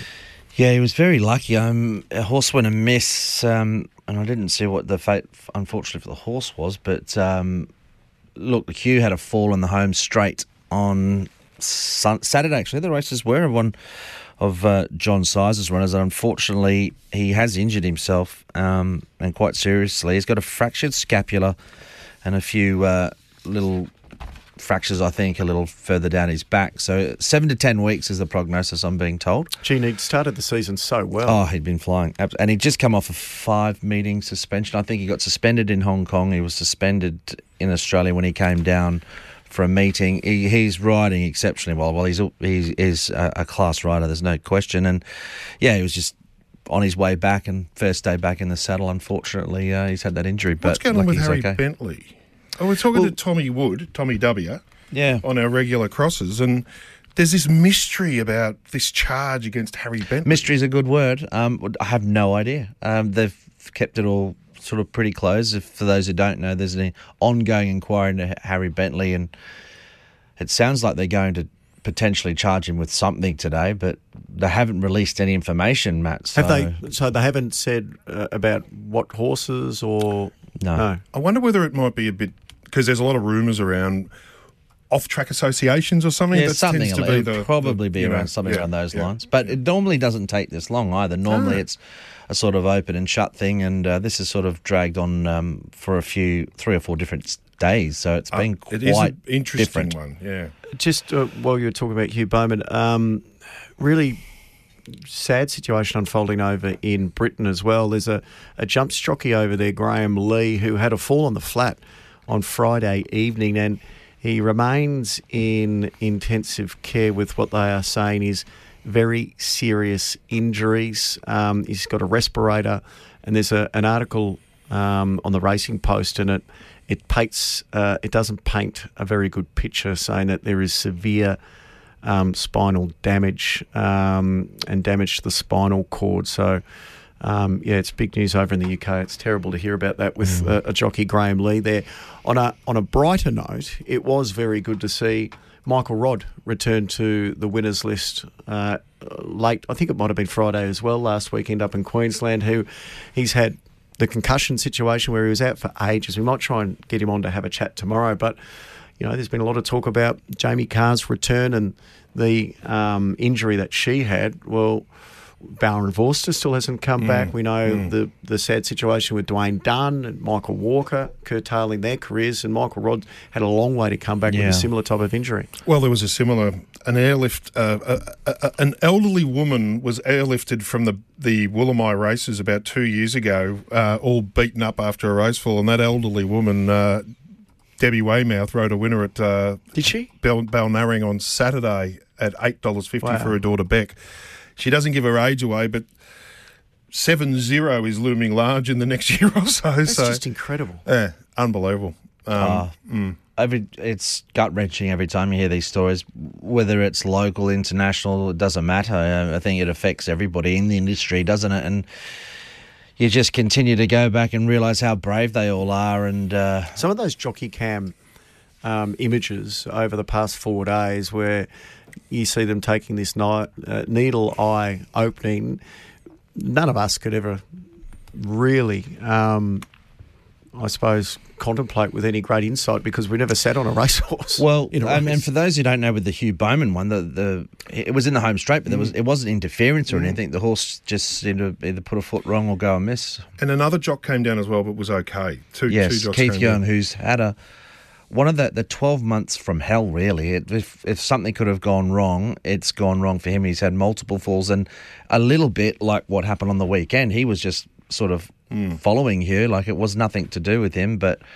um, he came down and um, yeah, it's uh, it's a part of the sport that we don't like to see. Now, Hutch, um, we love your time, your input, your analysis, but we also need some tips. And there's a few S M Ss saying get the good oil on Munamek going around. Oh no, well, well look, very happy. We were happy with him going to first up, and he was obviously a, a, was going to be nearly the ride of the carnival. Don't worry oh. about Mark Zara. If Blake Shin had got up on it, uh, I can assure you it was a fantastic effort from a wide gate. But apparently he's pulled up really well, runs this weekend, and will be. Um, I'm not sure what weight we're going to get. I I'm just trying to find uh, find that out. But by all accounts, Rick, uh, sorry, Nick Ryan's really happy with him, and. Uh, All systems go. He'll run. He'll. I'll be hoping he runs top three, and with a bit of luck, we can win it. In the Rupert Clark, yeah. Fingers crossed for a good gate.